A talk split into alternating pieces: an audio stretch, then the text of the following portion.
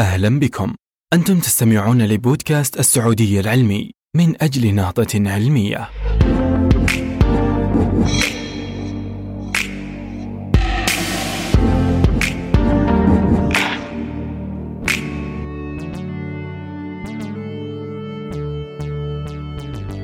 يمكن أن يكون لدخان السجائر آثار صحية واسعة النطاق على الجسم.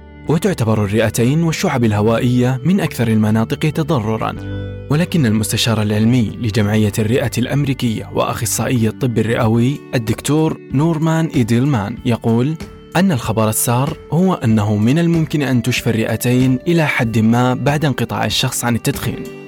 تصبح بطانة الرئة حساسة ومتهيجة بمجرد أن يستنشق الشخص المواد الكيميائية الموجودة في دخان السجائر وبعد عدة ساعات من تدخين الفرد ستتباطأ حركة الشعيرات الصغيرة المبطنة للرئة والمسماة بالأهداب المشابهة لحركة الفرشاة ما يجعلها مشلولة مؤقتا وأقل فعالية في تنظيف المخاط وغيره من المواد مثل جزيئات الغبار في الشعب الهوائية.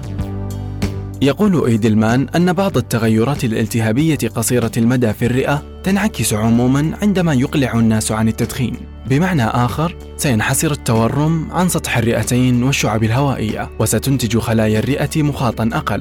ويمكن أن تنمو أهداب جديدة ستكون أقل في إزالة إفرازات المخاط. وأشار أن المدخنين السابقين سيلاحظون ضيقا أقل في التنفس عندما يمارسون تمارينهم في الأيام والأسابيع الأولى بعد الإقلاع عن التدخين. وأضاف أنه ليس من الواضح تماما سبب حدوث ذلك ولكن جزءا منه يعود للتخلص من أول أكسيد الكربون في الدم. حيث يمكن لهذا الغاز الموجود في دخان السجائر أن يتعارض مع نقل الأكسجين في الدم وهذا قد يكون سبب ضيق التنفس عند بعض المدخنين. كما ذكر أن هناك فائدة صحية أخرى للإقلاع عن التدخين وهي انخفاض خطر الإصابة بسرطان الرئة. فكلما طالت المدة التي يقضيها المدخنون المقلعون عن التدخين دون أن يشعلوا السجائر كلما قل خطر إصابتهم بهذا السرطان. على الرغم من أن الخطر لا يذهب تماماً.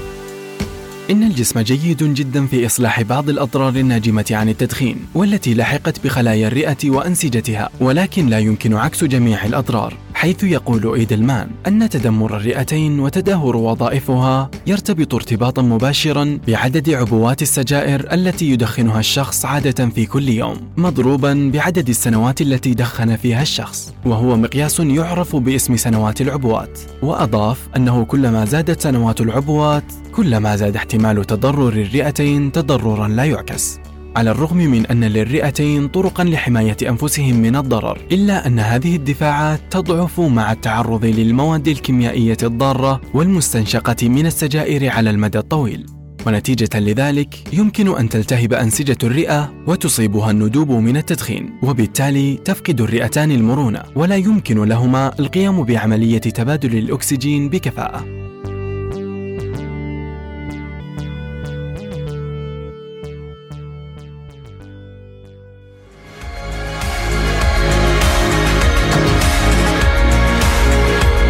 كنت معكم منصور أبو حيمد من مجموعة السعودية العلمية.